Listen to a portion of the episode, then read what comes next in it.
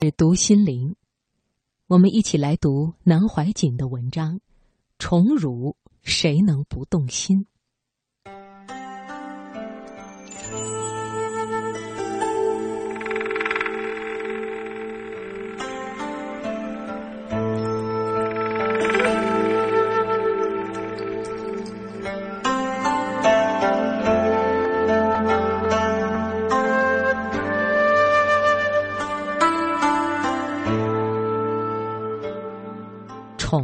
是得意的总表象，辱是失意的总代号。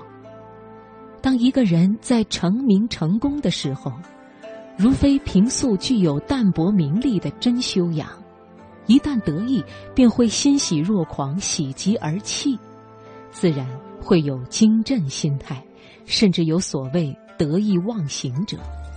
例如，在前清的考试时代。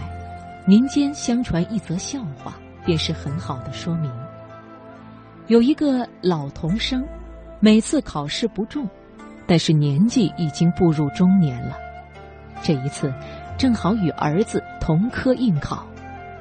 到了放榜的一天，儿子看榜回来，知道已经录取，赶快回家报喜。他的父亲正好关在房里洗澡，儿子敲门大叫。爸爸，我已经考取第几名了？老子在房里一听，便大声呵斥：“考取一个秀才算得了什么？这么沉不住气，大声小叫。”儿子一听，吓得不敢大叫，便轻轻的说：“爸爸，你也是第几名考取了？”老子一听，便打开房门，一冲而出，大声呵斥：“你为什么不先说？”他忘了自己光着身子，连衣裤都还没穿上呢。这便是“宠为下，得之若惊，失之若惊”的一个写照。受宠若惊，大家都有很多的经验，只是大小经历太多了，好像便成为自然的现象。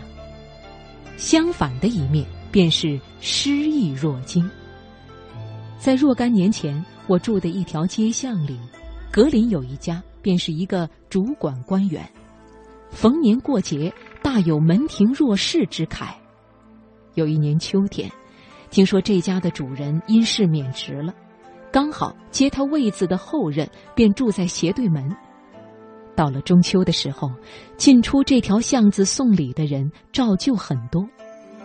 有一天，前任主官的一个最小的孩子站在门口玩耍，正好。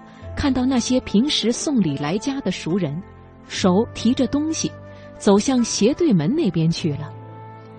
孩子天真无邪的好心，大声叫着：“伯伯，我们住在这里，你走错了。”弄得客人好尴尬，只有向着孩子苦笑，招招手而已。有人看了很寒心，特来向我们说故事，感叹人情冷暖。世态炎凉。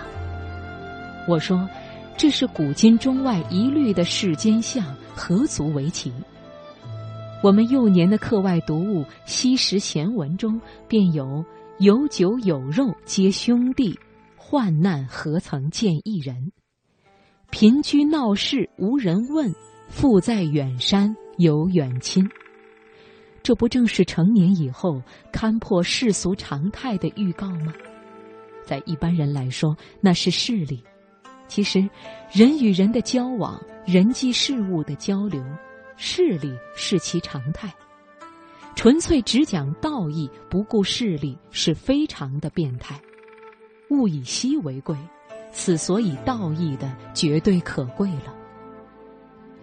势力之交，古人有一特称，叫做世道之交。世道。等于商场上的生意买卖，只看是否有利可图而已。在战国的时候，赵国的名将廉颇就有过一跪一见，交情乃见的历史经验。有关人生的得意与失意、荣宠与羞辱之间的感受，古今中外，在官场、在商场、在情场，都如剧场一样。是看得最明显的地方。以男女的情场而言，如所周知，唐明皇最先宠爱的梅妃，后来冷落在长门永巷之中，要想再见一面都不可能。世间多少的痴男怨女，因此一结而不能解脱，于是构成了无数哀艳恋情的文学作品。因此，宋代诗人便有“羡他村落无言女，不宠无惊过一生”的故作解脱语。无言是指齐宣王的丑妃无言君，历来都把它用作丑陋妇女的代名词。其实。无言也好，西施也好，不经绚烂，哪里知道平淡的可贵？不经过荣耀，又哪里知道平凡的可爱？这两句名诗，当然是出在久历风波、变尝荣华而归于平淡以后的感言。从文字的艺术看来，的确很美，但是从人生的实际经验来讲，谁又肯？知足常乐而甘于淡泊呢？除非生而知之的圣贤如老子等辈。其次，在人际关系上不因荣辱而保持道义的，诸葛亮曾有一则名言，可为人们学习修养的最好座右铭：势利之交难以经远，势之相知，温不增华，寒不改气。冠四时而不衰，立谈显而易固。